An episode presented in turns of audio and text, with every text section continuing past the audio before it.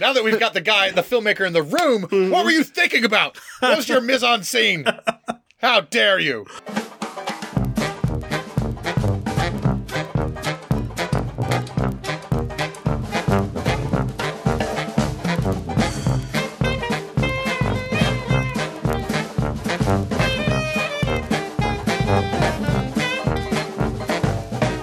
Welcome to another episode of the MacGuffin Podcast, the movie review podcast that dreams are made of. Keith Foster, you are with me from San Diego, California.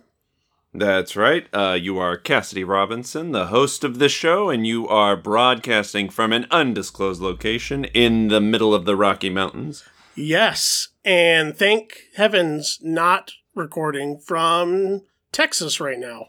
Ugh, yeah, Texas. I, man, Texas. Yeah, I feel so bad for them. Like, they're not prepared for this shit, and they have the worst senators. the worst uh, everything. Who go to, who go to fucking Cancun. the worst senators, governors, mayors. One mayor who just resigned because he basically told everyone to go fuck themselves. Yeah, it's real bad. Uh, It's really and- bad. And what what sucks, what forgotten in all the the Ted Cruz stuff, all the you know, and um, what's forgotten is you know there's still millions of people dealing with this every Mhm. day, you know, dying because uh, you know they are in a place that is not prepared for cold that just got hit by Yeah. fucking climate change in the realest way. And it's kind of weird. I was, you know, going through Twitter and everything. So by the time this episode you're listening to it, this crisis will have probably be over unless the storm goes longer yeah. than it's than it's expected. I was checking my weather app to see like how long this cold front's supposed to last. It's supposed to be getting better by Friday or Saturday or so. Um, but yeah, that's a good point. I was like going through and it's like I actually know uh I actually know a decent amount of people over there. And one person I know, you know, that I correspond with, I actually like sent a text to like, Hey, is everything okay? Like, you know, are you warm Mhm. or you know, do you have shelter and stuff? And they're fine. Uh they're staying with somebody else. Their uh upstairs apartment flooded. Um, this is Ellie from the E Word podcast who guested on uh, the MacGuffin podcast when we did the emo episode. Their upstairs apartment flooded and the roof caved in on their floor. Jesus. The other thing I wanted to bring up at the top of the podcast, a couple things actually. First of all, today we're going to be talking about uh, Judas and the Black Messiah, which uh, premiered on uh, HBO Max. We are an HBO Max podcast now. Um, I mean, they're the only ones putting out fucking movies, so We we need uh, need a sponsorship from HBO. And at the end of the podcast for the n- streaming homework, we we we announced it last week. We had a guest come in. We've already canned an uh, an interview for uh, your improv mentor. uh, I know he would. I, I know he would hate it if I used the word guru, so I'll use the word guru. your improv guru and filmmaker and comedian Brian James O'Connell, and we talk about his 2015 film Bloodsucking Bastards, which is available right now on on Amazon Prime. Um, a horror comedy starring a then not as well known Pedro Pascal. Mm-hmm. Um, Yeah. So we Uh, had a it's- really it's- cool conversation with him. So if you're not the type to usually listen to the streaming homework or whatever, or usually like just skip that part, please listen to the interview. It's definitely the most interesting thing we've ever done on this podcast. And- It- I mean, it really is. Like we really get in the in the weeds and have a really cool conversation about how he put this movie together. Uh, uh, yeah. Yeah. So I I think it's definitely worth sticking around. and he was very candid with us and, and told us some really cool stories about that being on set on that movie and about Pedro and everything. So uh, definitely check out the streaming homework after we discuss Judas and the Black Messiah. Um, the other thing I wanted to bring up very quickly MK version 2.0 trailer What? dropped today. oh, The Mortal Kombat. fuck yes! Oh my god, I lost my mind. Everybody did. Uh, so yeah, Tell me don't know. why does this look better than than like I don't know the Prince of Persia movie or something?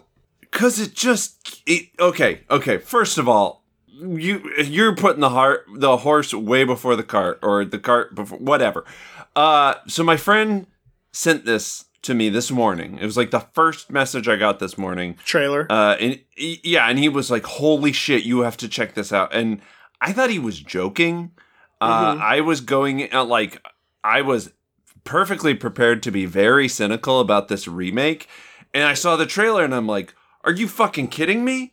This looks incredible. It is fucking it is like Highlander but with the characters from Mortal Kombat sure. and ultra fucking violent and like it it just I think people are excited because it just seems to get it. It it fe- it looks like the fucking video game come to life. Uh and I'm not I'm not Mortal Kombat has a lot of lore that it can draw from, but it also doesn't feel like a lot of Decades video game of lore. Yeah, but it, but because there's so much lore, because there's so much world built, and that's not necessarily like the story isn't is not uh uh necessarily the thing that is what's driving you to the game, right? Like you can still enjoy Mortal Kombat and know dick about the characters. Mhm. Um, so I I think that leaves it open to be adapted into a movie. There's so many different versions of the Mortal Kombat story already just Yeah. in the game. Yeah, there's no reason That it- why a Mortal Kombat movie shouldn't work. It's a tournament. People have superpowers. Go. Y- yeah, exactly. And and it just looks fucking cool as fuck. Like it looks like it, it's gonna have awesome Mm. action and killer fucking kills, which for a Mortal Kombat movie, that's what you want. Like you Yeah. want the characters to be big, uh, you want it to feel epic. And you want it to be fucking violent. And in, in the first 10 seconds of the trailer, when Jax is getting his fucking arms blown off, I was like, that was it. That was all they needed to show me. I was- Red Band I trailer. was sold. Yeah. Yeah. Um. Yeah. It's I- one of the few movies that I'm like, yes, this needs to be rated R. Normally when when movies are like, and it's gonna be rated R this time, I'm like, okay, you little edgelord, sit fuck, sit down. I don't need Hellboy to be rated R. Mortal Kombat, fuck yes, needs to be rated R because it, it- somebody's gonna rip out somebody's spine and fucking stab another dude with the spine, and I'm here for it. yeah, I'm down. I, I I thought it looked like a serviceable trailer. I don't understand why people are like jumping out of the window I'm excited. I have been thinking about it all day. I am still losing my mind over it. I don't know. There was just something about it tapped into that like inner 13 year old in a Uh. way. And you know, maybe it's because the the MCU method has spoiled me for so long that like my inner child has kind of grown up with the MCU that like this just tapped back into that 12 year old and is like, no, you still like shit just because it's cool. and I'm like, yeah, all right. Uh, so if people don't know what we're talking about, you can check out the Mortal Kombat trailer. I'm sure you already have. Um, let's jump into it. We don't really have a game or anything because our interview with Brian uh, covered a lot of ground. Uh, but let's start talking about Judas and the Black Messiah. Judas and the Black Messiah is a new film uh, that stars Daniel Kaluuya as the head of the Chicago or Illinois chapter of the Black Panther Party in the late 60s. Uh, Lakeith Stanfield plays Bill O'Neill, who was a double agent or a mole working with the FBI, who uh, enters the Black Panther Party and works closely with with Fred Hampton as he's beginning to organize and bring different chapters and factions of working class people together um, across racial lines, across um, you know between the gangs and uh, different political parties under basically a socialist leaning uh, populist movement or starting a workers movement that's actually effective and talks to people more than just within his uh, racial group. But this movie kind of plays around with it in a genre way. So we got kind of two different things happening. There's a, a, a historical biopic about Fred Hampton and his vision, his goals, um, and you know, a, sort of a character study happening there with Daniel Kaluuya and Mhm. uh, his wife. He meets um, Deborah Deborah Johnson, who actually ran the party um, after uh, Fred Hampton was murdered, and now their son is heading the chapter in the Chicago area or the Illinois area, and she's uh, played by Dominique Fishback.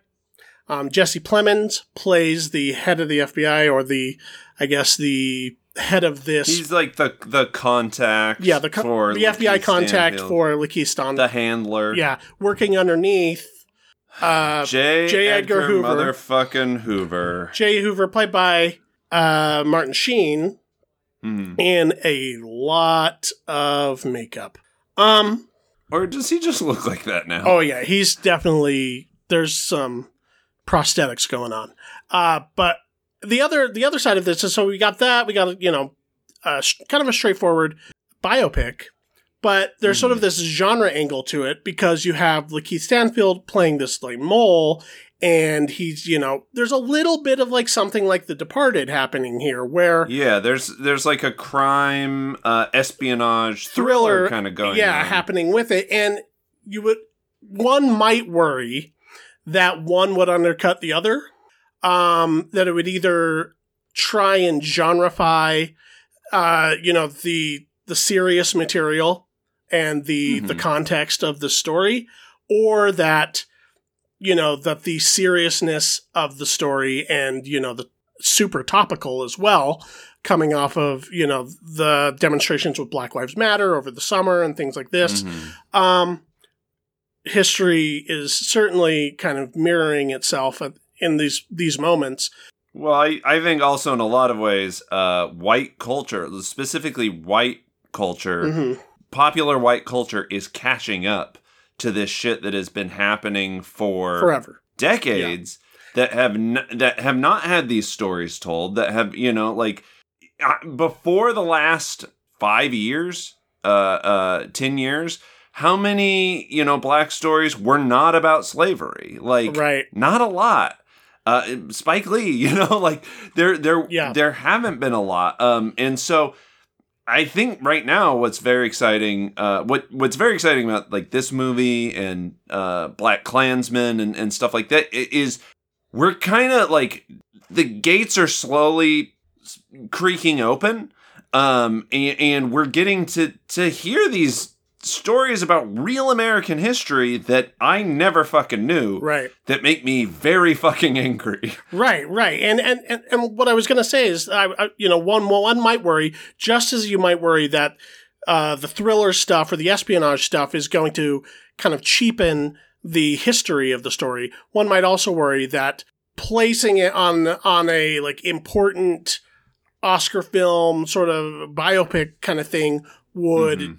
Dry up or The sort of stuff, the genre yeah. stuff. And why I think the movie works, and you're welcome to disagree if you do. Why I think it works is it, it doesn't take away from either aspect of the film. It is an entertaining, engaging watch, but it's also steeped in very real and very painful history that you can learn something from. Uh, no, I absolutely agree with you. I thought this movie was fucking great. I, I think it is. Uh, uh, I mean, first of all, it is very entertaining. Mhm. Like, um, it is exciting. It is. Uh, uh, uh, yeah. It's, like you have all the excitement and thrill of a genre, you know, Thriller. thing Yeah. but you also have all of like the incredible performances that you would expect from like your biopic. So I think both are kind of elevating each other Mhm. Instead of making it be kind of this stodgy biopic, which they can be. You know, sometimes they're very like color by numbers. Yeah. Um, Or sometimes they kind of hermetically seal the story in austerity, and then it just n- nothing feels real or nothing feels consequential because it's it becomes like this totem to respect rather than to engage with. exactly and and this i feel like is because it's giving us this this biopic aspect uh, the characters immediately engaging and they're immediately distinguished so i think that makes the the genre storytelling more amplified because I actually give a shit. Yeah. I you know I care even you know even though man I I think Bill O'Neill is such a fascinating uh uh person and character and like And what a performance. I, everyone is fucking great in this movie, but what a performance by Lakeith Stanfield, who has to embody what is like. I mean, they, it's called I mean, Judas you- and the Black you could- Messiah. He's playing the Judas character in this situation. He's playing a betrayer, and Yeah. betrayer not to only Fred Hampton and, and the Black Panther cause, but really the cause of you know a workers' party, a a, a, a civil rights movement, everything. fucking equ- equality yeah, Yeah. like uh, uh and he has to internalize that and create, and you can see it in his performance. Um, you know, Lakeith Stanfield, Lakeith Stanfield is, he is so fucking good in everything. he's the king of the quiet cool. He absolutely And is. he can Uh, do have so you- much- Have you watched? I've never watched uh, Atlanta, but I heard he's good in that. Uh, yeah, he's. I mean, exactly what you said. He's the king of quiet cool. Like he Yeah. is. It's a very different character, but But they're, uh, they're very- even within this like fairly reserved role. I mean, he gets into some fights and stuff, but basically his mannerisms in the movie is to be cool and collected and and have it together. And you know, he is kind of a man of few words. Um, and within the film, you know, he's playing like he's doing so much like psychological acting in the film because he's he's trying to infiltrate and uh, blend in with the Black Panther thing, but he eventually gets sucked into it and be- Well- and believes in it to a at least to an extent. I, I mean that. Well, But he has to sell that that, he's still on board with Jesse Plemons and the FBI, and you can tell there's well, a, that, that's a credit to his Yeah. Is it's like you you never know how on board he is with it with Yeah. anything. You never know like how loyal is he to the FBI? Like you, Yeah. you there are times when you're like, well, he's gonna fucking turn, you know, Mhm. and and and just there are times when it's like, well, how loyal is he? Is he to the Black Panther movement? Is he going to? How far will he go? Yeah. Yeah. Uh, so like the the whole time you don't know what I mean. He he embodies a character who's torn. Like Mhm. he they absolutely uh deliver on that front. Like and there's is- a paranoia that is palpable throughout all of this movie, especially coming off of last week's review of of the little things. the little things. this yeah. is a movie that is like, you know, maybe I guess you could say sort of tonally similar, but if you look at what this movie does correctly, what that movie was failing at, every single scene is active. Every single scene involves oh, characters yeah. making decisions in some sort of emotional turmoil in you know and without ever having to blurb it all out in dialogue. Yeah, it it this movie doesn't this movie doesn't spoon feed you anything, but it also isn't uh, like my complaint with some sometimes with like espionage thrillers and stuff is sometimes I get like so lost in the weeds of what's actually going on. The like uh, looking at you, looking at you, Tinker Tailor Soldier Spy. Watch that movie, have no idea what happened. Uh, maybe I'm dumb. I don't know. But uh, this movie is clear. Like you know what's going on the whole time, but it, it isn't obvious. Mhm. It's uh, uh, and there's so much subtlety that like the scenes are rich. The characters are very rich. Uh, I mean, we've talked. You know, we've gushed about Lakeith Stanfield. Uh, what about fucking Daniel Kaluuya? Kal- Kaluuya? yes. I'm sure I'm pronouncing it wrong. Um, Uh, Daniel Kaluuya career is- best. Career best performance. He's career best in a career full of career Yeah. bests. Like he's another very reliable uh, actor. Like man, and this is the type of thing I wouldn't have immediately thought he had in him. I mean, I have no reason not to believe that he's been great in everything, but this is such a different kind of character than we've Yes. seen from Get Out or we've seen from from Black Panther or, or was he in Skins? I think that's where he, he came from originally. I don't know. He was in one of those Um, like British teen things.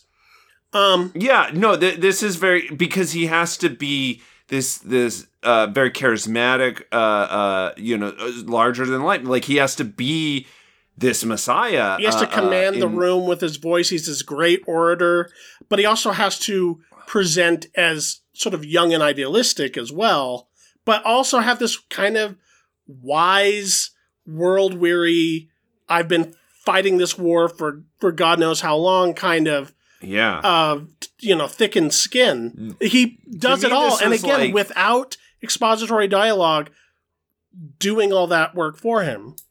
Well, and their their scenes together too, like Mhm. when you know there's even when there's not the underlying genre tension of like, oh, is he gonna find him out? It's just like really cool to see these two actors who are like in their prime acting off of each other. It's Yeah. it's I can only compare it to like how excited people must have been when they saw like fucking Al Pacino and De Niro acting he- off each other. You know what. I mean? Like it, it has a palpable uh, uh, uh, energy. It, it's exciting to watch them in scenes together. Yeah, and uh, you know uh, the the director, Shaka King. yeah, Shaka King. There's immediately first sequence uh, a style to the movie, and he's Yeah. not afraid of. Again, this kind of goes into that thing of like doing a biopic, but doing it in an entertaining way. He's not afraid to go headfirst in the style and to Mhm. you know drench it in atmos every scene in atmosphere and and stylistic lighting. I mean, there's a scene where um, Fred Hampton, or no, uh, Lakeith Stanfield's character Bill, um, walks into his apartment after you know a, a crazy night or whatever, and there's like red and green kind of gel lighting coming from the windows, and that might seem in any other movie, um, that might seem kind of like taking you out of the reality of the scene or whatever. This kind of obvious uh, stylized lighting, but it's playing on the idea of duality. It's playing into the idea of this character who's who's you know lost in these two different worlds, and he's you know so it's extremely thoughtful uh, directing, Yeah. and but also very stylish and good looking as well. It reminds me, and I don't want to be derivative here. I mean this as a compliment. It it's cool to see someone who is uh, very influenced by Spike Lee Sure, and Yeah. sort of like t- taking that and being like, well, I, you know, I obviously am a fan of that, but this is my own thing too.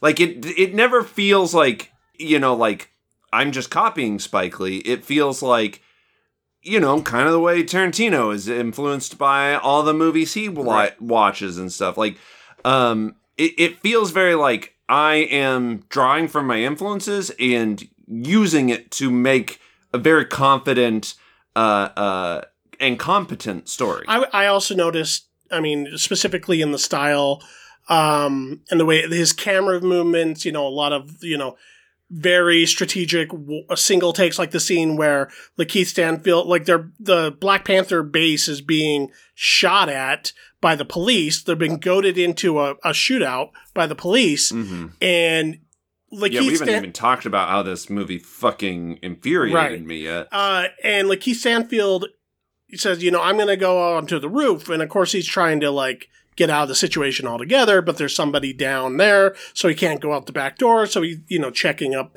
out the roof. And he's like, well, maybe I will do this. So, and that's all in one take. I mean, it's a, it's a follow shot.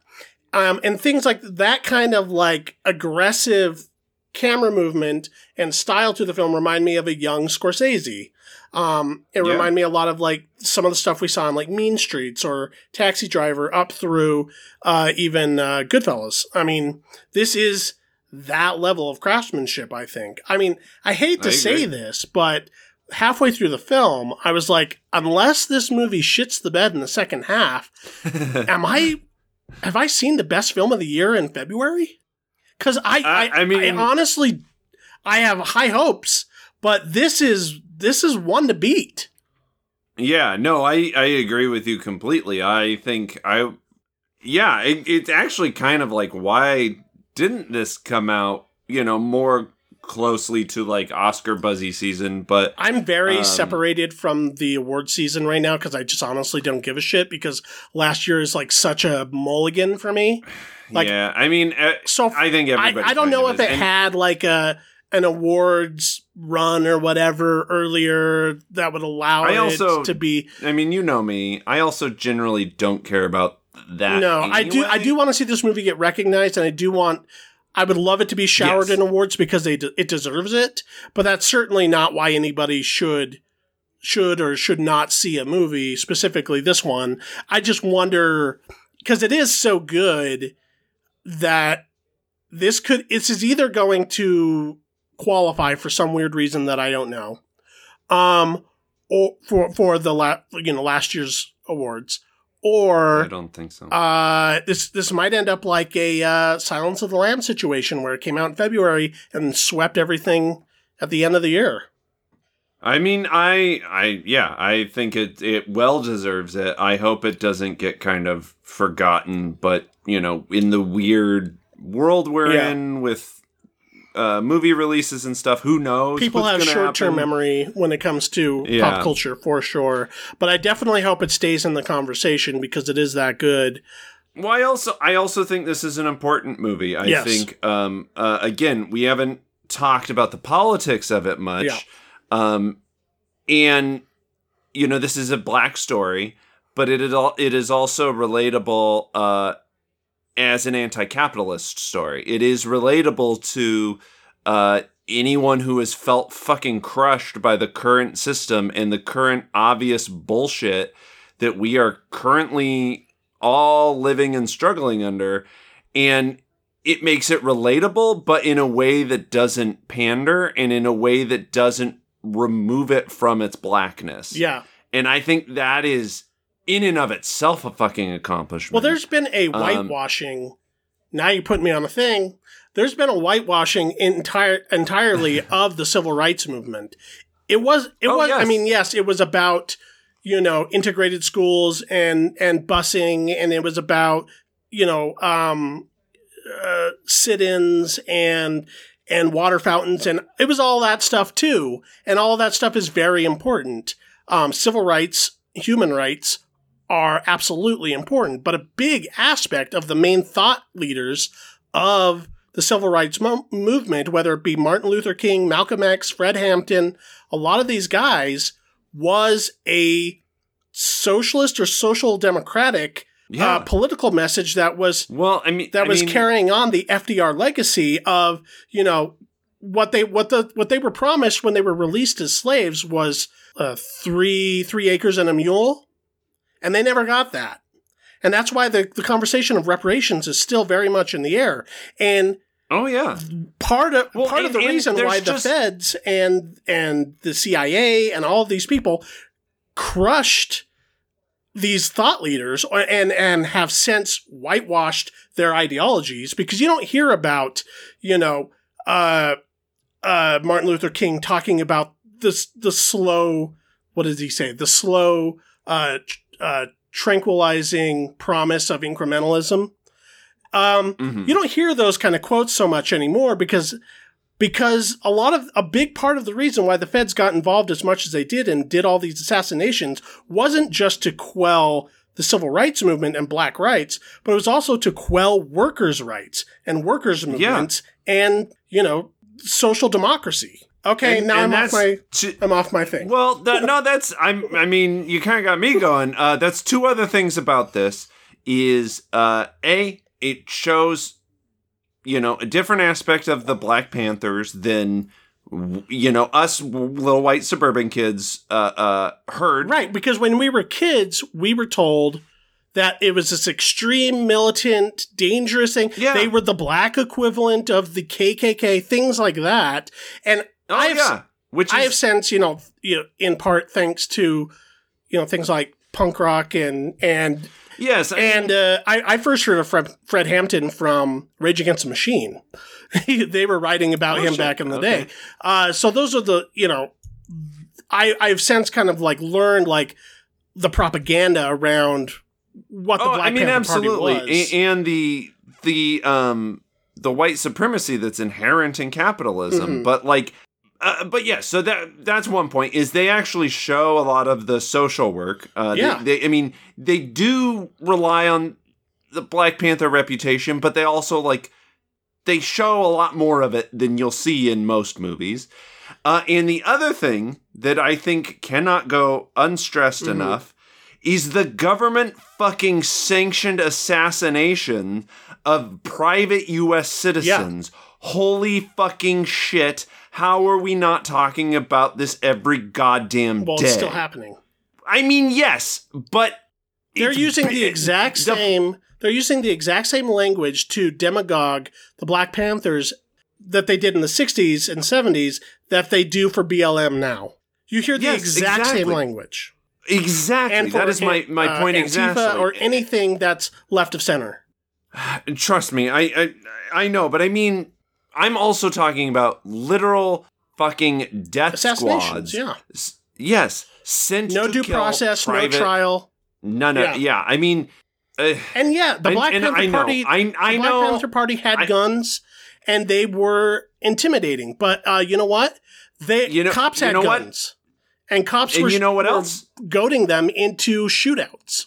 You know what else? They fucking had guns. Fucking Second Amendment. Come on. Uh, I, I, I mean, here's the thing, I, and I understand. I understand my uh, my ignorance. You know, the the process of of waking is uh, unfortunately slow, and and I know I'm behind, and I know that this shit has been happening quadruple my lifetime, a- and that I A lot of people are catching up. yes and and i'm not i'm not trying to to guilt myself or let myself off the hook i'm just saying like i understand to some aspect where this anger comes from and this movie made me very angry and i think that's important Yeah, um because i i think that is a big part of moving towards equality is learning why that anger is justified absolutely. uh And this Yeah. movie, Anyway, this okay. movie is brilliantly ties in history, messaging, cinema, and entertainment all at the same time.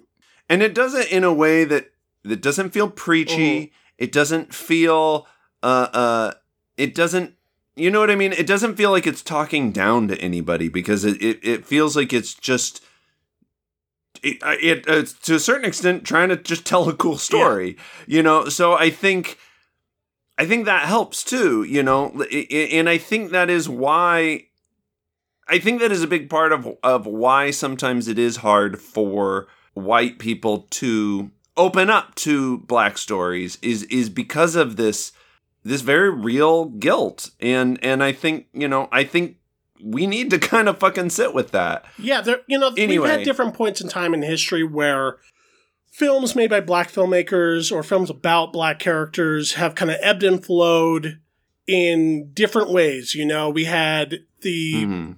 Black exploitation movement of the early 70s um, we had the independent film movement of the late 80s and early 90s with spike lee and john singleton. And that was really kind of a big moment for black stories to be told in an, in an interesting modern way that didn't feel exploitive um, Yeah. and then you know through the 2000s it was like tyler perry and nobody else and then and now we're having this big moment again i would say even back to like 2014 we start see movies like you know dear white people and dope and Mhm. and um, you know these kind of interesting independent films uh, into like Moonlight and you know telling very human stories. And now we we have a big range of black stories, and now you know uh, uh, we're they're able to tell their stories and they're able to tell their history um, in a way that doesn't feel token or a way that that that Yeah. feels quote unquote it black doesn't history feel as Month. restrained and it, it doesn't feel like it is owing anything to the white gaze Yeah. like we can either come along for these cool stories and, and open our perspectives or we can sit the fuck out and that's fine too but like you're only Yeah. missing out on a cool movie like you Right. know what i mean And I think so that like the story, you know, the the reason why civil rights is important isn't it's not just about those particular identity groups. The more Even speci- beyond we've that- said this a hundred times, but the more specific a story is, the more universal it becomes. yeah And this is definitely Yeah. a a case study in that. Uh, I also want to throw out really fast um, Deborah Johnson as uh, or Dominique uh, Fishback as Deborah Johnson. Um, a very very vital role in the film. She's not Mhm. she's not in it as much. She's not as big of a a player in the plot, but she's the beating heart of this movie. And the Yeah. few scenes that she has with with uh, Kaluuya as as, uh, as Fred Hampton are you know centerpieces of the storytelling, and she brings so much realness and emotion and weight to those scenes. I mean, I think that it's as good of a performance as all the male leads in the film. Um, I. I think that Martin Sheen and all the makeup is my only ding to the movie. He just it's it's too I- I- uncanny it's too uncanny valley. They either should have found somebody who naturally looked like him a little bit more or just tone it down. Nobody needs it doesn't have to look picture perfect because it ends up looking Pixar. It's just weird. I don't know. It it didn't really bother me. He's not in it out. enough I- for it to be a really big problem, but but I mean it, it, it he's in like one of the first two or three scenes and I was worried. I was like, "Oh boy, what is this movie?" Uh, and then I don't know. It, it didn't bother me. Um, also, you know, just a quick shout out to Jesse Plemons. Yeah. I think he does a. I think he does a really good job of of portraying kind of all the stuff we're talking about with like the sort of white naivety. Mm-hmm. Um, like I don't, I don't necessarily think his character thinks he's a bad guy. he's a bad guy. he actually believes he's, a true believer in the messaging of the of the FBI and this. He does he he really thinks he's like solving problems until Yeah. until it gets to a point where he has to pick a side and it's not a uh, a big surprise which side he picks. Well, but but also I think he plays it in a way, and the movie portrays it in a way that shows that shows how he got there without I I don't know without uh, overly uh uh without making it overly dramatic. You know, it it, it doesn't make that the point of the movie. It's the old cliche of is- I was just following orders. Yes, exactly. Uh, uh, and I, I just think it's played very well. Yeah. I think, I think uh, Jesse Plemons does a really good job. I mean, he's such an, uh, I think, underrated actor, and Oh, he's uh, definitely you know, having he- his moment now, and I think you know it's funny. He played um, Philip Seymour Hoffman's son in The Master, and I kind of feel like he's kind of like he's not quite as he doesn't have as many tools in his toolbox as, as Philip Seymour Hoffman did, but he's kind of occupying that space right now where he could be a complete fucking sleazebag in one movie, and you can genuinely feel for him in another. Totally. Yeah, I thi- I I actually thought that while watching this. I was like, he he's playing the parts that Philip Seymour Hoffman would have been Mhm. playing 15 years ago. Absolutely. Uh yeah this is a really cool movie uh and, and again we've talked a lot about how you know important it is like it is a, it is a, a banger you know like it is exciting in all the right Mhm. ways uh uh it it it doesn't feel overly preachy No, it doesn't feel over it- long. It's it's uh Yeah. it's a really thoughtful, well made, and visceral thriller on top of being a great, important historical piece. totally All right. Um uh yeah what are you what are you gonna give judas and the black I'm giving an A plus. You know, despite the bad J. Edgar makeup, it still uh, is mitigated by everything else in this movie, which is top notch. I mean, I haven't seen him. I haven't seen a movie this good in a long time. Where I just walked away. I was like, "That's a fucking movie." uh i don't know I, I felt pretty good about promising young woman i feel like we I did We've too. had a couple of and if uh, and, and if there's one more movie that like kind of like rings that bell in a similar way, that's like enough to write an article. But you, you know, I can't do it with two. But if, if there's another one that kind of like plays around with subject matter and genre in the exact like perfect ways and making you angry and making you Totally. entertained and everything, the the two movies um they're, do they're the very- balancing act in in a in a, similar way. All of course, and they're with- very uh, of this time, and that Of the that's moment, very yeah. exciting. Um, no, I I agree. I give this an A plus. It's it is a hands down a really good movie. Mhm.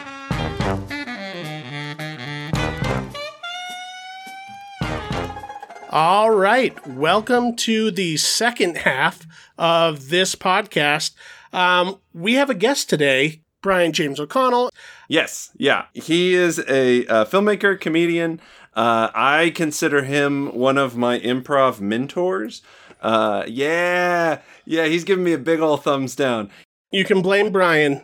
Um, and actually, to just to get into this, I want Brian's first impression of Keith. What was the context? Oh, fuck you. Set the scene. Um, where did you meet Keith, and uh, how did your relationship blossom? Who? No. Um, hey, everybody. Thanks for having me on, and uh, appreciate that. Always looking for work. I guess. Um, I guess I'm glad a to know that you're allowed to curse on this podcast. Is a Oh, yeah. right into Yeah. it. And uh, number two, uh, I really appreciate you know because there's nothing that's uh, that is better for an improv scene than to immediately start by pimping someone out, to, uh, and to asking them how they met someone. Was it camp? Was it camp or was it Pat? Uh, you? I, I think it was the first time we met was Red Rock, and then Yeah, you yeah, were yeah, there for my engagement. Actually, That's right. you pulled off. You pulled all the different signs off. I pulled a full Love Actually on that. she had. Well, yes. The way you did it is very adorable. The way it happens in Love Actually, that man is a psychopath. You should Yes. get away from that person. Holy shit! We just rewatched that, and I was like, "This is not okay." Rick Rick Grimes has gone crazy. You got to get out of there, girl. Um, yeah, but that that's the I think that's the very first thing I ever saw, and I remember sitting in the back and going like, "This is so cool." She has no idea what's happening. This is like I was like, "Oh, that's nice." And I remember I, remember uh, t- to borrow a pro, wrestling term, like I popped pretty hard for that in the back. I was like, "Yeah!" and then I think I, and then I think I do like a workshop the next day. I was like, "Oh, this guy's also funny." Like the show is funny, but it's like you never know until you get someone in class. Of Yeah. like, it's like, "Oh, shoot this way." All right, and then he just and then you know you show you show uh, like a basketball player. You show Keith a move once, and then he like has it forever. oh no! Don't do that. First impression. D- Too late. Stop. Too late. But Keith, was that like kind of a low key flex too? Because you immediately are the guy who proposed to his wife, and now everybody is going to remember you regardless of your performance at this particular event. Yeah, Was That it a was little strategic? that was the plan. Who who gives a fuck about my set? Improv is of the moment. It is ethereal. Uh, it doesn't matter after it's done. But a fucking proposal that's on YouTube. A- afterwards, uh, this kid came up to me. This this young, young sweet little man, and he came up to me, and he was like bawling. And he was like, he said to me, uh, "I watch." Uh proposal videos like nonstop on YouTube and like I got to live one in real life and he was like crying and I was like this is a lot for there's me There's a lot too. going on I just got engaged.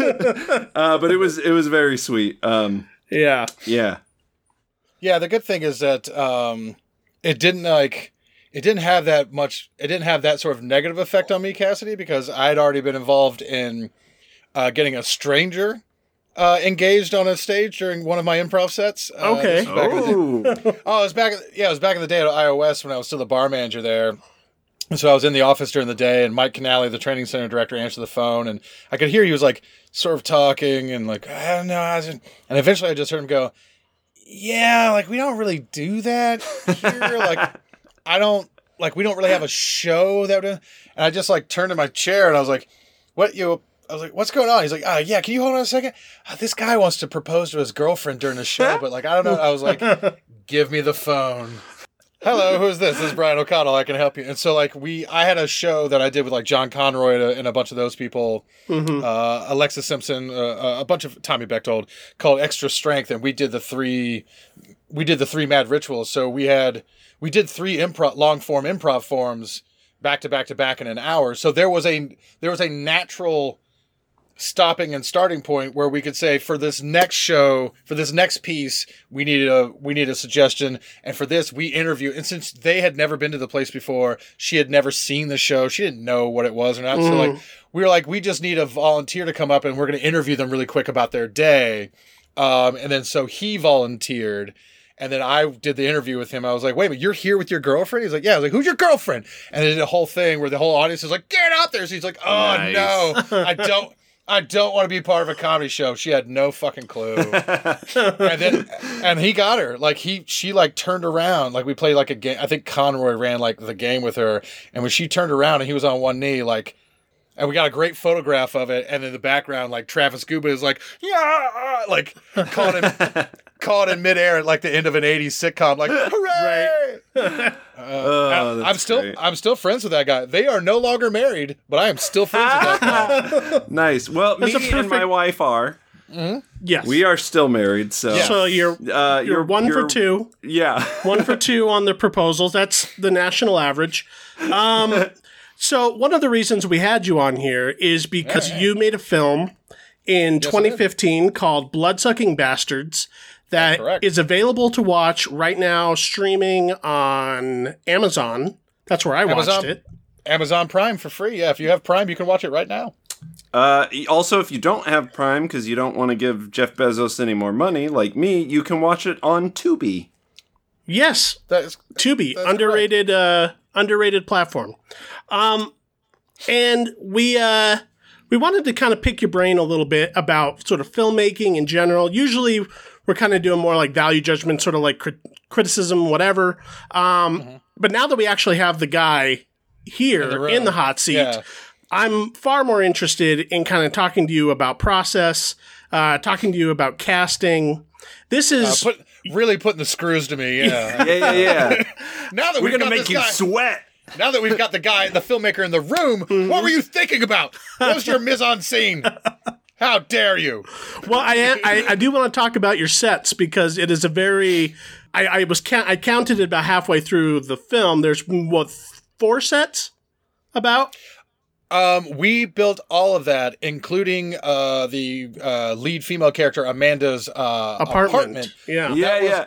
That was all in the uh, basement of a building up in the valley in Los Angeles. Uh, so, uh, friends of the producers, the Fortress Features guys, uh, worked in worked in an office upstairs. This really weird office. It was kind of hodgepodge of everything, but they were. I'll never forget. It was Blue Tax was the name of the company. It was basically one of those companies where they say, "Hey, do you owe ten thousand dollars or more to the IRS? Come and bring it to us." we'll consolidate it all for you. We'll pay it for you, and then you just pay us. So upstairs, there was just a lot of people constantly screaming at poor people to pay them the money that they owe them. It was a very, it was a very bad scene. Very. Yeah. but downstairs, downstairs was an abandoned call center for a reverse mortgage scam that the FBI had raided the guy who the guy who ran it was an Israeli national who found who got tipped off ahead of the time that the FBI raid was going to go, and he bounced back to Israel, and so they left everything there Damn. that they- Holy shit. that you couldn't well, walk That's away your from. next movie. yeah. yeah. and so and so since it was just free space, we went in and they're like, we got it for pennies on the day because their friends were just like, look, we just own the building and this is a space nothing. So like part of it was actually kind of a converted garage. Like if you go out the back of our call center on the movie, if you go out the back of that, there's a giant garage where we shot the garage where uh where some of the killings happened. Yeah. where, the parking uh, garage. Yeah. the parking garage. That's the, that's just right off the back of the uh, call center. Uh, and there was a off to the right where you never see. I could never I could never shoot that direction because it was just a bunch of uh, half built to three quarters built Hollywood movie backlot prop motorcycles in various areas of disrepair. Yeah, and then we shot we shot uh, her apartment in an abandoned uh, closet that we just painted and put up some pictures. When she goes, when she's like quote unquote washing the dishes in the kitchen and like pokes her head out to be like, "Who are you talking to? Are you on my phone right now?" She is literally standing in a broom closet filled with nothing. There's no there's no sink in there. There's nothing. That's great. We shot All right. and then Uh, you know what? I didn't track that, and I Yeah. I watched this twice. Uh, once earlier this afternoon. Yeah, so there was uh none of that. Uh, so even even when uh, at the end of the movie, when you see them walking outside, that's the street across from the building. Like we never left that area. It was all it was it was a true one location shoot. Yeah, and I would have suspected it was uh, just a small soundstage or something like that. But uh, That's great. So did you use all of those computers and stuff as your props? Or We used uh, there, there wasn't so many uh, computers. We got a lot of that stuff sort of donated or borrowed from. That's why all this stuff. Again, I, I did this with my first feature film. Blood, Bloodsucking Bastards was my third one, but I always encourage people that tell the type of story and uh, that would justify the story that you're telling, like so that not having a lot of money becomes an aesthetic choice and not a choice that you're constantly trying to work around. Exactly. They work at a sh- they work at a shitty company, so the fact that Yeah. we don't have money to make this look better is the point. It's we're not trying to dance around it. And even then, we didn't have enough money for like. You don't see a lot of stuff on the walls and all that, so that's why you see me fill the frame with the actors a lot because I got nothing else to fucking shoot. Yeah, yeah, yeah. Um, but there is uh there is there was some like leftover phones, a lot of uh leftover uh cubicles that we reused and repurposed and built. The best part is that the two offices, the one for Ted and the one for uh you know Evan, uh, eventually Max when he comes in, the villain, uh those two we built from scratch and sort of like made really nice and all that, which was the worst. Like we hooked it up for juice for everything for mm-hmm. like power, and the worst was the people upstairs would like come down like during their lunch breaks and kind of like, yo, because it's a movie. Oh, a movie's getting Oh, made." yeah, right, yeah. right. and and they would look at it and we would overhear them like saying like, all right, when this leaves, we're gonna like fucking rock paper scissors to see what's good because the, the offices that we the offices that we built were better than the shitty stuff that they had upstairs, mm-hmm. and I did and I never Was had the- everything just like Dude. covered in Karo syrup when That's the a- that's the scavengers came in? You're uh, you're a little bit ahead of me and stepping on the Yeah, yeah. we had we uh, not, there was nothing in our contract about we shot pretty much linearly because uh, anything we destroyed we couldn't afford to rebuild. yeah. So we so it, we shot linearly as, as pertains to like the level of destruction throughout the course of the film. Yeah. But nowhere nowhere in our location contract did we have that we had to clean it up afterwards. So everything Nice. you see at the end everything you see at the end of the movie, everything being destroyed and covered in blood all that, we fucking walked away and never looked Uh, back.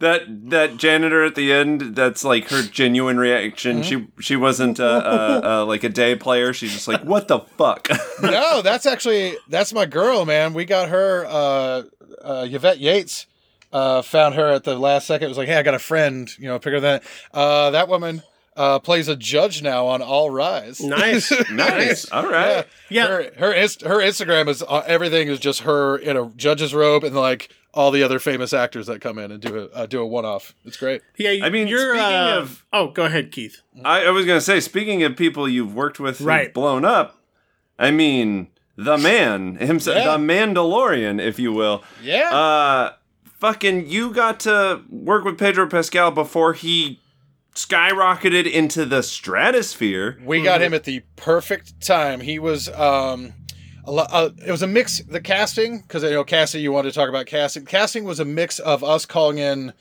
uh people that we knew and uh people that Fortress Features knew like uh Emma had done their movie The Collector and so Oh, they knew okay. her. Yeah. And so we and we knew a lot of people and then like some people were get, uh, were suggested by our casting director. So we met. Uh, she was like, "Oh, I have a guy. Let me suggest Pedro Pascal." And I looked him up, and this is kind of nerd I am. I was like, "Oh, that guy had a three episode arc on Law and Order SVU as a dirty DA agent. Oh, I love that okay. guy." So this is He- so that- prior to Lord, uh, Lord of the Rings. This is prior to uh, Game of Thrones, even. Well, well, here's the thing. We, uh, I met with him for two and a half hours at a coffee shop in Hollywood. We probably talked about the movie for like 20 minutes, and then just a lot, and just two hours of like getting along and chatting. Like we got along like gangbusters. He's one of the nicest, sweetest people. We we were talking about like family problems and like our friends and like yeah, this friend of mine, like her husband like left her, and he's just, he she's she's paying his child support, and instead of spending on the kids, every time he comes to pick up the kids, he's got like a new watch. I'm like, what kind of man? And he's like, what kind of man? Like we were just like. We were just all together, and so I was like, at the end of it, where I was like, "I really like you." I was like, "I really like you too." um, so it was in, um, and I already, obviously I'd seen him in some other stuff that I knew he was like talented. We got him right after he had gotten cast in Game of Thrones. Wow. But, oh bef- shit but, bef- but before he had left to go shoot it, and he and he even told me the story because he's a huge fan of the books and the TV show. Yeah. So as he was reading the pages, like he was like, they sent me like 14 pages of sides, and I was like, uh, there's no way they're going to give it to me. He's like, they, they've only hired one American actor, Peter Dinklage. There's no way. They, and then since they shoot all in Europe, they tried to use all European actors to not mess with with the American unions as much Yeah. as they can. Right. So so he's reading through all the pieces and he's like, "Oh, this is so good, but like, there's no way I'm going to get this role." And then he like. One of his favorite characters, their death was spoiled for him. And he was like, "Fuck this!" And like threw the pages everywhere. He's like, "Son of a!" He's like, "Not only am I not going to get this role of the Red Viper, I'm not even going to like. I'm, now I now it's been spoiled for me. My favorite character dying." but the, but they booked him, uh, and so we shot him. We actually had to give him like two days off for him to do like uh, I think like a two like a two episode arc on like CSI or one of those. Like I can't, I can't remember. Just to work out his calendar. But while we were editing, he left to go to Europe to to shoot Game of Thrones. So like, and so I think I think we we definitely premiered. I think we premiered either right before or right after o- Oberyn Martell shows up on on HBO on, Yeah. on the on the, in the episode, and it was like right after that I was like I knew that guy is the nicest human being on the planet. He deserves every single thing that uh, is coming to him. That's but he's incredible. also but he's also insanely talented and good. At that point, I knew I was like, oh. He's a rocket ship, and uh, I'm just I'm gonna be answering questions about this guy for the next ten years. I yeah. am. well, that's uh, that. Honestly, that was how, how I even thought of the movie. Was his performance in Wonder Woman eighty four is like it is like the less evil version of of your character. Uh, yeah, I, I was watching that with I was watching that with my girlfriend in my apartment because I'm not a maniac and not going to a movie theater. Uh, very early on, when he does when he does the point, I was like, he's doing the max bit. He's literally, he's literally. Yeah. And she's like, what are you talking about? I was like, I shit you not. That's the exact same move when he gives the big speech. It's not the point. He does the uh, the double fist clutch Yeah. go to go to Bloodsucking Bastards when he gives that first speech of when he's like, "I want us to do a million dollars in sales this month," and that very first time that he shows up as that character in Wonder Woman eighty four, he does the exact same double fist pump. I was like, "Motherfucker, you threw it in." Even it a in." line that's similar to the the fucking meme that's you Yeah. know like uh, life is good but it could be better. It's like something that is just off from that that is like oh shit. Yeah, the same thing. I was like, if you watch it. I, I watched it in about mm, halfway through the movie. I went, oh, he's doing a combination of Max and like 1991 Donald Trump. Right. It's literally, Yeah, yeah, yeah. just literally what it is. Yeah. And actually, another character that I wanted to bring up that his character reminded me of, specifically in the context of Bloodsucking Bastards, what with him being a vampire and all, um, were in the writing process, the screen, the, the, the screenplay and slash your direction with him. Were you thinking at all about Chris Sarandon in Fright Night? That's 100% why his makeup looks like that. Yes, brother. That's exactly. because we just we just talked about that movie in October, and I mean it's basically I mean you know elevator pitches they can be kind of obnoxious, but it's basically Office Space means Fright Night, right? Is that the pitch? yeah, we got a lot of that. We also got a lot of like uh uh uh office space but with vampires, Shaun the Dead but with vampires. Like, Yeah. which I will I will take those comparisons all day, but like a big part of for me is definitely I'm a huge fan of those early 80s um monster movies. Yeah. Uh pract- practical effects forever uh, is how I get down. Yeah. And then early on, when I was talking with Mark Villalobos, our uh, our effects guy, he was like, "So what's the kind of look you're going?" And I sent him a picture of Chris Sarandon on Fright Night, and and he just sent me an email back. He says, "Cool, definitely. Yeah. Who's playing? Who's playing him?" And I sent him a picture of Max. He went, "Oh, totally." yeah, and I and I think I think once I think once Pedro because like I saw I met him for coffee. We had a couple interchanges after that, but he was gone. He he works all the time, even then. So uh, the, the the projects the profile just wasn't as big, but he's he's been a constant worker since the mid '90s. Um, and so when he first came in and was getting fitted for the suit and all that, he was like, "Yeah, so what is it gonna?" I all I had to do was just show him the pictures, and me and Mark kind of told him like what his makeup was gonna look like. Yeah. When we eventually got to that part, he was like, "Oh, okay," and then like it's just that. And So yeah, it's a good good call on you, Cassidy, because that's literally when he when he does the big turn in the in the big third act, uh, Right. you know, climax fight fight when he turns around and he's you know he's vampired up.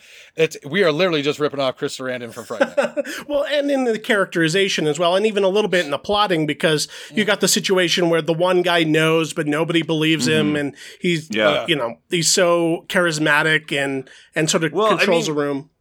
I, I mean, so that's something I want to compliment you on because th- this last October, I watched a fuck ton of vampire movies. Yeah. I watched just about every one of them, and you got like all the vampire lore in there. You mm-hmm. know, master vampire. The mm-hmm. vampires are seductive. Uh, I and that's to me something that I mean I like about vampires. I, I I think it separates them from like other monsters like zombies and shit mm-hmm. Because they are smart. They are seductive. Yeah. Uh, Yeah. One of my favorite scenes is at the end when there's all this bloody carnage, and Pedro just turns to the uh, the other guy and he's like, "No, I want you to learn how to uh, uh, micromanage." Like, because that's no, no, like no, no, that's no, you can't get in there because then you have to learn for your team that they have to fend for themselves. You know, exactly It's, like it's, a uh, it's just It's so delicate funny because like that's what vampires are. They're they're smart. They're still they're still you know sentient. They're just sexy and evil now. There's room to build a character, yeah, yeah, yeah, unlike The a great irony- Frankenstein or a zombie. Yeah, the great irony is that uh, thank you for the compliment. We we did try and get as much of that vampire lore in there, so that you can make so that you can play with the tropes and you can make fun, so you can make jokes. yeah. You have to have the lore in there to make jokes. The only thing we didn't do, obviously, was uh, no one no one sparkled.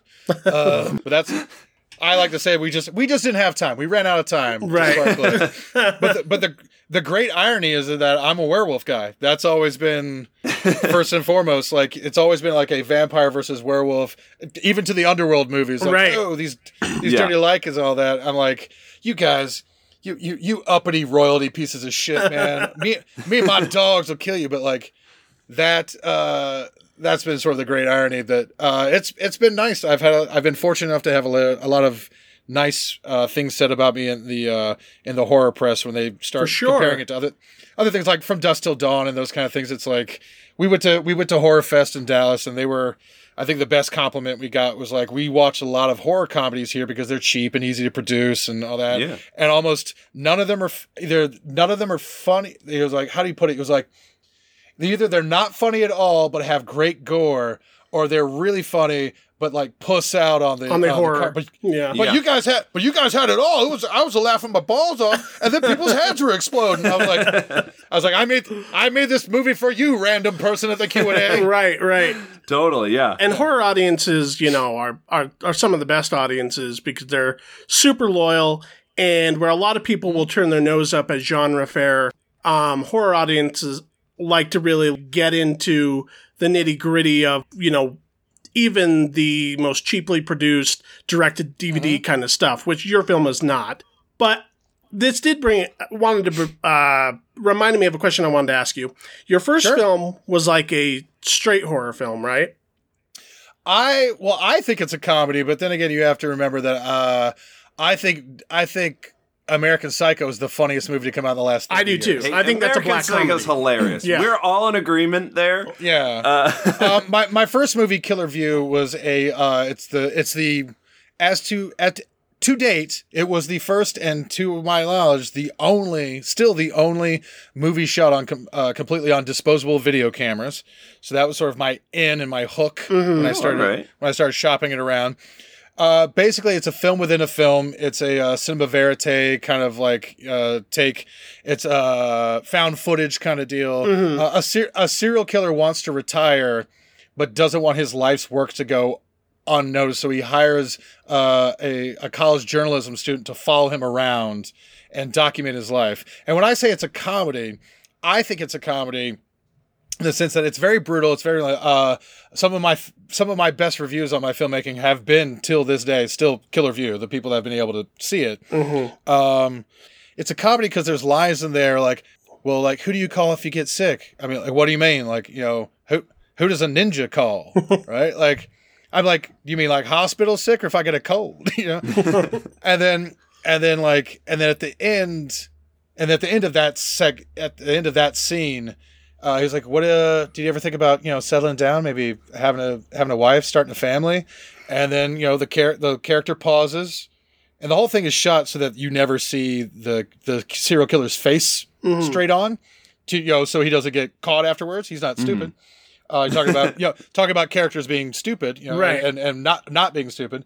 So he just takes this long pause and he just goes, uh, "How could I bring a child into this world when there's people like me in it?"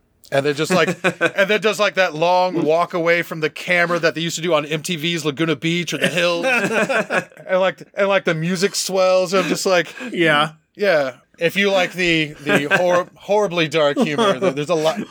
Well, I guess what I a wa- lot of that. The what uh, the question that I had was, Mm-hmm. do you approach, you know, going from your first film into Bloodsucking Bastards, uh, which I know is your third, and then even uh, Helden, which was like an animated animation thing you were working on, where you Mm-hmm. riff on old video clips and old cartoon clips and stuff like that. So you seem to be very interested in genre and very interested in horror and science fiction and these type of things. When you approach that, are you always thinking about it in terms of how do I build in comedy set pieces and bits, or are you thinking of how do I effectively pull off the horror? And where can the comedy naturally come from there? I just have to point out, I have the same question in my little notebook here, but you said it much smarter, Cassidy. You and your film degree. Uh, no, it's a it's a great great question, and thank you for that. I I I, I see. I think it's a little bit easier for me, and I think that's why I, I may have been lucky luckier or maybe potentially more successful at being able to thread those needles is because Yeah. I do live I do comfortably live in those two worlds and Yeah. having the the comedy and the horror and genre pieces um having those two things sort of live inside me simultaneously they don't seem separate to me and it's very easy and it's still the it's still the setup punchline you know scare release ah, ah, oh, oh, like it's all that stuff and then also like that my big things growing up were um I would inhale as much comedy as I could. Uh, I'm showing my age right now, but like my parents would have vinyl records of like Robin Williams, uh, Reality, What a Concept, and then Steve Martin's, you know, uh, uh, Wild and Crazy Guy, and all those kind of things. And then also I would like I would inhale uh, it, it- the HBO's like you know young Rodney Dangerfield's you know young stand up comedian specials and all those kind of stuff mm-hmm. at a very at a very early age where I should have not been listening to that. but also I was a real nut for like the all those kind of like schlocky, gory. I I didn't know I wanted to be a filmmaker until I was like deep into high school because I was like, well, shit, I have to start looking at colleges, which means I have to start thinking about like what I want to do. I was more of a musician, and I thought I was going to make music for the rest of my life. But it, when I was a kid in High Point, North Carolina, there was a there was a mom and pop video store that I could ride my bike to called Video Adventures, and they had Great. the best deal. It was five VHS tapes for five bucks, and you could keep them for five days. Five, five, five. Uh, So used I worked to, at a- Cassidy used to work at a video store that had the exact same deal. Yeah. Same promo, yeah. Yeah. and so I would go I would go up there and I would get stuff and since I was cool and there was like teenage boys like running like I'm 12 and they're like mm-hmm. 16 they're like oh this is pretty cool little man. Like and, so, and since I was just like since I didn't bug them or I didn't try and like hang around the store or steal shit and annoy them like I would come in I would pick my movies not say anything be ve- a very serious 12 year old which five movies is it going to be? Right. and then get those and then come and so after a little while as long as i didn't go into the red section you know Right. the adult section mm-hmm.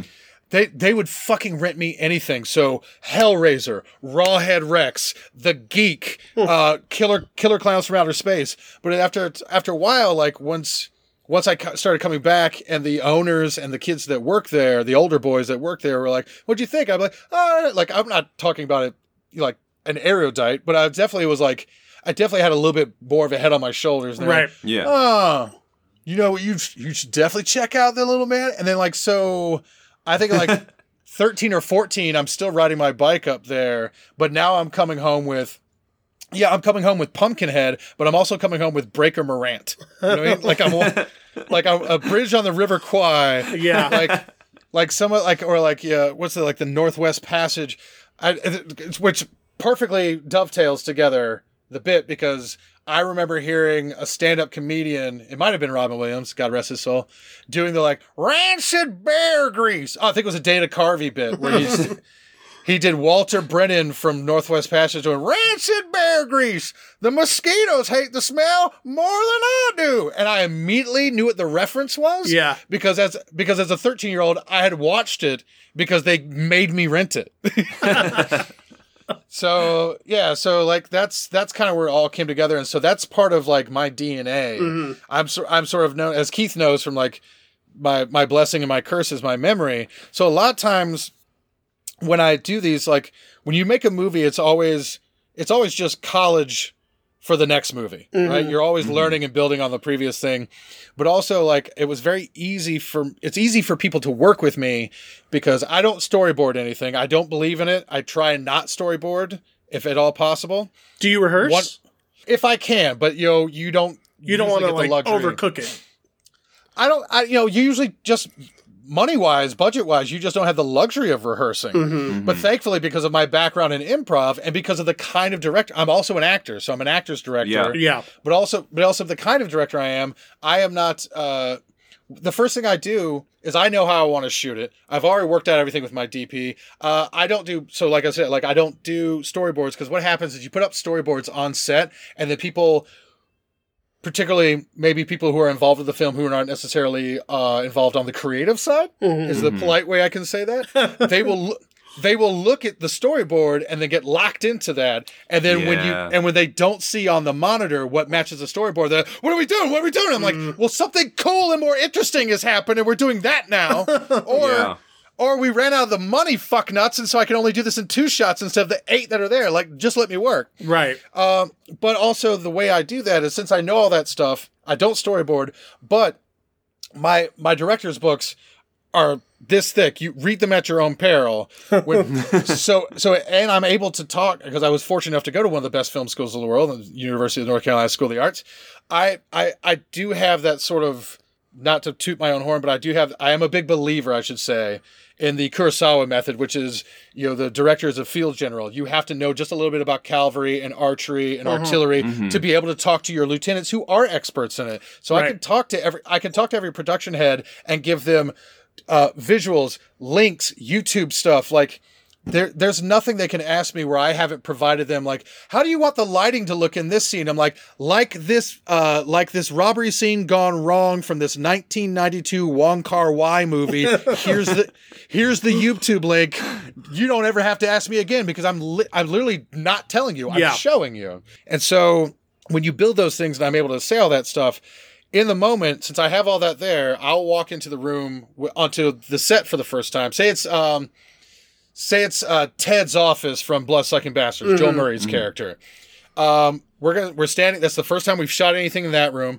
We bring the actors in, and I will just stand off to the side with Matt, uh, with Mosher, my DP, and with Scott Kiger, my first AD, and I just let the actors block themselves. Just do the thing that you naturally want to do. Because I would much rather like if we're just running the lines and you guys are still kind of like halfway on sides, halfway not, and Pedro kind of uh, Pedro on his own walks around to the side of the desk and sits down and crosses his arms and leans over into into Emma Fitzpatrick's ear. Naturally, that feels like the right thing to do. I'd much rather have him keep doing that Mm-hmm. and me move the camera around him versus going no no no in my brain you were always over here, mm-hmm. standing against the wall with your arms closed because you want that distance between you. Because that's something I read in a fucking book when I was Right. directing direct, in directing class in 1996. That's something like you know, you know.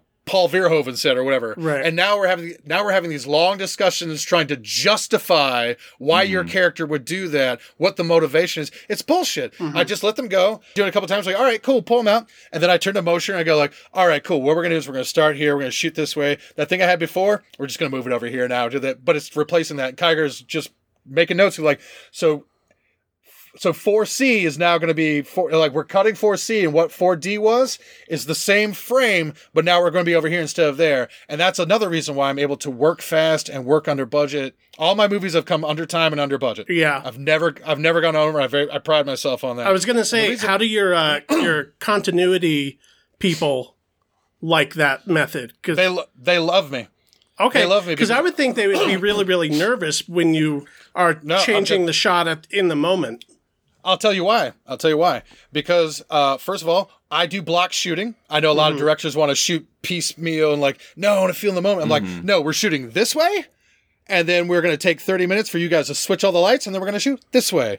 I've got it all in my brain. It's the editor brain. Well, I know how to do this, but I keep my own uh, I keep my own shot list.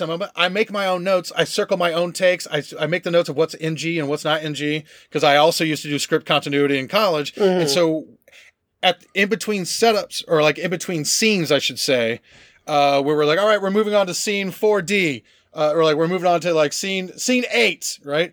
I go over to uh, I give them, I tell them after uh, Mosier and Kiger start setting up the lighting, I'll go over to my script continuity person saying like, see all my stuff that I've written down here. I've gotten rid of this and that, and she, and she just makes her shit match my shit now. And they were just two copies that I printed out to begin with, so they already match up. And then at the end, when we moved on to a new scene, I go, these are the takes I liked, and then she can make sure that. At the end of the day, when I'm with my uh, script continuity with Scripty to make sure that we're like get caught up for the day, Yeah. it's ten minutes. That's it's awesome. ten minutes. Yeah, because Yeah. Which is great for my editors as well. Yeah. My rough cuts, my rough cuts usually end up being closer to a fine cut slash director's cuts because they are reading in my handwriting which takes were good, which line I wanted to use from it, first half, last half. So the first time I'll leave them alone for two weeks, and then I come in and we're watching basically what's close to the finished product. So you're pretty. You're Already. almost editing on set. Yeah, Yeah. There was a th- like the uh, the shot where uh, Justin and uh, Joey are are uh, are juggling the candy bars. Yeah. We ran out of we ran out of time. I that's one shot, a big wide shot of both of them on either side of the frame, right? Fu- you know, cowboy from you know waist up to to head. And I remember even Justin at one point saying like, "You don't want to cover this at all." I was like, "No, man, I already have it in my brain because I know because these are cutaways during the big fight sequence between Emma, uh, Fran."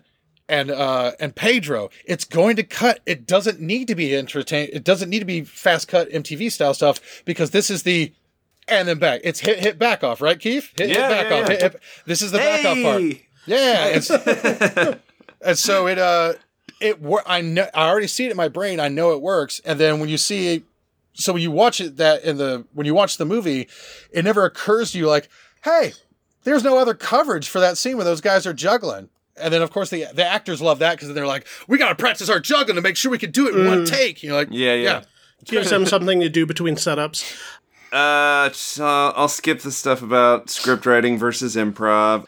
That most of you would think with our background and Dr. God being improvisers, most of that movie is scripted. There's Okay. ver- there's very little there's very little improv in that movie, even though it feels like it. Well, Yeah, yeah. you did mention That's the uh, you did mention the thing about how you were sort of in this basement and there were no windows, and then I remember there is a joke about that in the film. Was that an on the set joke or was that pre written about there being no Um, windows?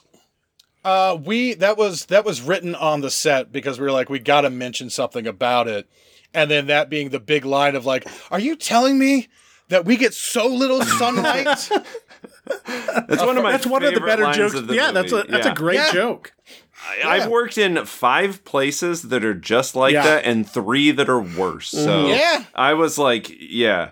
Uh, okay, so my question is is uh, see how I snuck that question in there. Nice. Um, i- if you could, is there anything you would update or change about the movie, like Um, today? oh man, you know what? No, just because people seem to enjoy it so much, and I think everyone who's in it is really proud of it. Here's and, and what we were able to accomplish. We did that in 18 days. I begged for 20, and I was never gonna, and I was never gonna get it. I Yeah. only, I only didn't make my day once. We we made, I think we came up short like an eighth of a page, and of course I was furious for hours. um, but I think everyone has such a. Here's how you know because all these guys are pros, man. Uh, all these people are working a long for a long time. Joey's a comedy machine. Parvesh works a ton. Pedro, obviously. Yeah. Fran, Fran is is his first movie, Mass, that just came out. Highly recommend. That they're talking about multiple people getting nominated for Oscars from Wow. that movie. Alright, like, alright. yeah, and and then like and then his work on Cabin in the Woods, Yeah. Dollhouse, Yeah. and all that. Like everybody, everybody's Joel Murray. He was on Mad Men. Like everyone's gold, right? I mean, you got a Murray. Yeah. Yeah, we you really know when so all those guys are pros and they've done enough movies to know and so i knew we were in good shape uh, on two different days one um about a week in where it's like separately, a few of them might have been Yvette, uh, Yvette Yates, might have been Zabs, might have been Joey, but like I remember there was a couple people who had mentioned randomly at different points, like at lunch or in the makeup chair or afterwards, just going, I feel like we got something. This is, feels pretty good. Like good work today, right? They know, they know the difference. Um, a, a weekend, they know whether something is going to be a good movie or like, ugh. Yeah. And then I knew we were I knew we were really solid when Joey came up to me when we were shooting the fight sequences. So that means we're like deep in. We're like week two easily. Yeah. He was like, "Hey, hey, hey, hey, uh, can um can Joel talk to you for a second? He's he's got an idea." I was like, "Yeah, sure." I'm like, "Why is Joel not coming to me? I, I've known Joel longer than you, but sure." Um, he came over. He was like, uh, "You know, uh, you know when uh, uh, Joey and Dave are fighting, and he hits him with the pencil, he could say uh, Yippee Ki uh, Ticonderoga, right?" Because of the Ticonderoga number two pencil, Yeah. And then jo- and then Joey just gives me one of these, like, "Huh? Huh? Looks right." I was like, "I was like, oh shit, like that's really funny." I'm like, "Yeah, we're definitely we're definitely using that." And then Joey was like, "Yes, like weapons." and that's when I knew, like, when they ran, away, they like scampered away, like high fiving. I don't think I've ever seen Joel Murray high five anyone in my life. and so that's that's when I knew we were in good shape and we had something because when actors are coming to you pitching ideas for jokes for other actors in scenes that they're not even fucking in, mm-hmm. that Yeah. means that means that means everyone's on board. The chemistry and the camaraderie is there. Everyone like wants this to be a thing. Yeah. And then and then at that point, like to go like would I like to have more stuff? But no, like I'm when Evan when Evan's being chased through the cubicles where he does the the bit where he's like uh the first the first night when he like sleeps there and like you know that's that's when uh Justin gets attacked and uh you know Fran is running through everything and he does the joke of like somebody went to Harvard? That scene like that room is so empty like even even Fran who was a sweetheart and would rather like would rather cut his own throat than complain about anything even at that point he was like hey man it doesn't even look like finished. Are we going to put more like stuff in this room? Because it was cubicles and empty boxes and if you looked at it it looked like fucking nothing. Mm-hmm. So that forced me to follow like i'm a um, mm-hmm. I, I my influences are the three johns john mctiernan john carpenter and and uh and john frankenheimer. And if you watch any of my stuff it is so obvious i'm, I'm such such a whore for all those guys. And just rip them off. So that really got me to like force me to do my john mctiernan stuff shooting close up keep the camera moving just do small push-ins on like realizations and stuff like that. Have it just be having people move for the frame and just Yeah. doing things. I, I know this is radio not audio i'm proving my hands no, no, yeah, yeah, yeah. but it's but it's it's giving that sort of energy and life to it so that when you watch it back later i, I know when we watched it back later at at slam dance uh afterwards i just i didn't even have to say it i didn't even say anything i just looked at fran i was like I mean, the room wasn't that empty, right? He's like, ah, yeah. He's like, so doing that, um, that's the stuff that's cool. Sometimes Yeah. having a lot of money, and I'm not that kind of director anyway. Like, if it's on the truck, I plan on using it. I'm not a guy that's like, I need three days of a crane and a U bangy because I might do this one shot. That's not me. Right. I'm, I'm from a Yeah, uh, yeah. blue uh, blue collar. My dad's South Side Chicago. My mom's from a small farming town in Illinois. Like Irish Catholic. Like that's I'm, I'm just not going to waste money. That's money that we could be putting other places. And Right. you Oh, already and, and you already on the screen, and when you already don't have money to begin with, you got to put every every thin cent, every thin red cent on the screen. And so uh, no, and, and and so many other people are proud of it, and now I get to do stuff like this, and people get to discover it every once in a while. Like because I I have a Google alert for my name and my projects, Yeah. so every every once in a while, especially because Pedro is Pedro, Right. I was gonna say the Pedro bump, right? For sure, it's it's it's a Pedro bump. I mean, it came out. It was far enough removed from Blood Bloodsucker Bastards, but still, like, I feel like I made the joke. Like, it was like a month or so ago, where I, uh, I think I did it on Facebook, where I was like, "Well, mom, I finally made it. I made it into a BuzzFeed listicle." Great. and it was like it was literally it was a qui- it was a quiz, a BuzzFeed quiz, uh, right before one. Yeah, so it was like end of December, right before uh, Wonder Woman came out. Uh, take this quiz to see how big of a Pedro Pascal fan you are. have have you seen? Have you seen these movies? And right with like you know the Equalizer two and all the and like and Law and Order SVU like that one like there there was blood sucking bastards in there and I was like you know what? I am I am proud to be a part of that, and all the people, all the people that worked on it, and uh, have have such like nice things to say. I know everyone who did it came out of it and was proud, and we all We all got along really well. Like 30 of us went to slam dance together. Not a single argument. Not a single fight. not a Mm-hmm. Oh, single that's argument. great. That's great. We love each other. So So I- I wouldn't change good- anything. That's a good segue to my my final question. yes, please. Uh, what is your favorite part of the movie or your proudest moment of the movie? Oh man. Um I think if I if I'm allowed because there's so many like iconic ones like TikTok motherfucker. That. uh th- yeah. Any anytime we went to a festival and Dave Dave Park was with us, who plays Dave in the movie. Yeah. If uh we knew that someone had seen the movie because they would see him, they go, TikTok motherfucker. so we're like, that's the catchphrase, right? And then like of course people uh hey, you're the janitor that exploded, like for Sean Mm-hmm. all, all those stuff is great. Like that stuff is great because it's like we put a we put a fucking three quarters of a stick of dynamite into a a, a mold of my best friend and, and blew him up. Like that's Yeah, holy shit! I so um I, wa- I watched this for the first time in October when I was doing this Mm-hmm. vampire kick, and then I watched it again today, and I was like, "Oh fuck, they blew that up!" I like Mm, yeah. I noticed the explosion a lot more. I was like, It- "Damn!" It was literally the very last shot on the very last day because we're like, if it goes wrong, at least we can like, yo, we'll duck and let the insurance take care of it right, Right. now. Everyone move your car. But I think, I think for like the the my favorite moment is um there's very I play the mailroom boy, um you know my little you know I Hitchcock- caught you. yeah, my little Hitchcock cameo. Uh, which is hilarious because my mom didn't know I was in the movie. I was like, "You watched it. I'm your son." I, I literally get I get my head cut off in a close up by the lead. Where where did you think I was?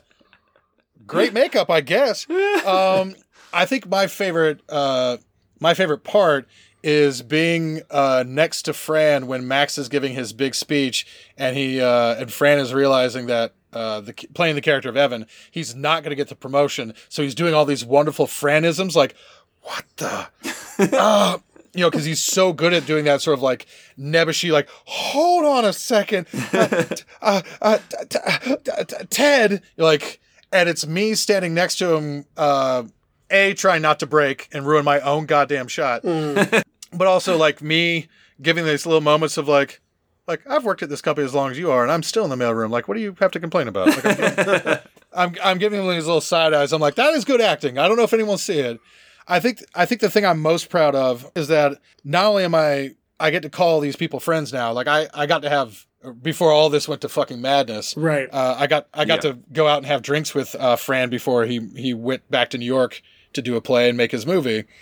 So like I'm I'm proud of the fact that I'm still friends with all these people that they had the, they had enough of a good time in the experience and trust me enough and enjoyed and, and think enough of my work to want to still know me not mm-hmm. only not only as a filmmaker because it might be good for their career but also as a person because it might be good enough it might be good for their life.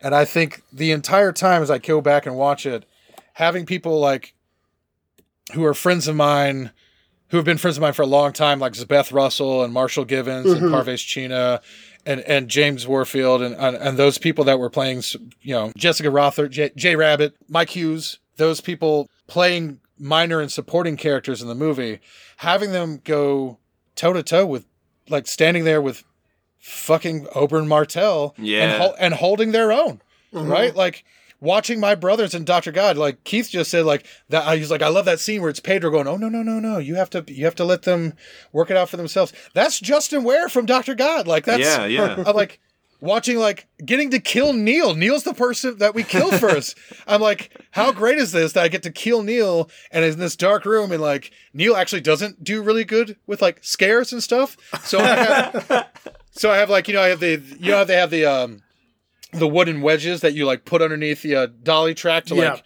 straighten Yeah. it up. So we got two of those, and I'm clapping those together to like to like ha- to legitimately get him to like ah, whoa hey like, and I'm like fucking with him, and I'm like it, it is it is to like everyone has we all have that dream as filmmakers and as creative people.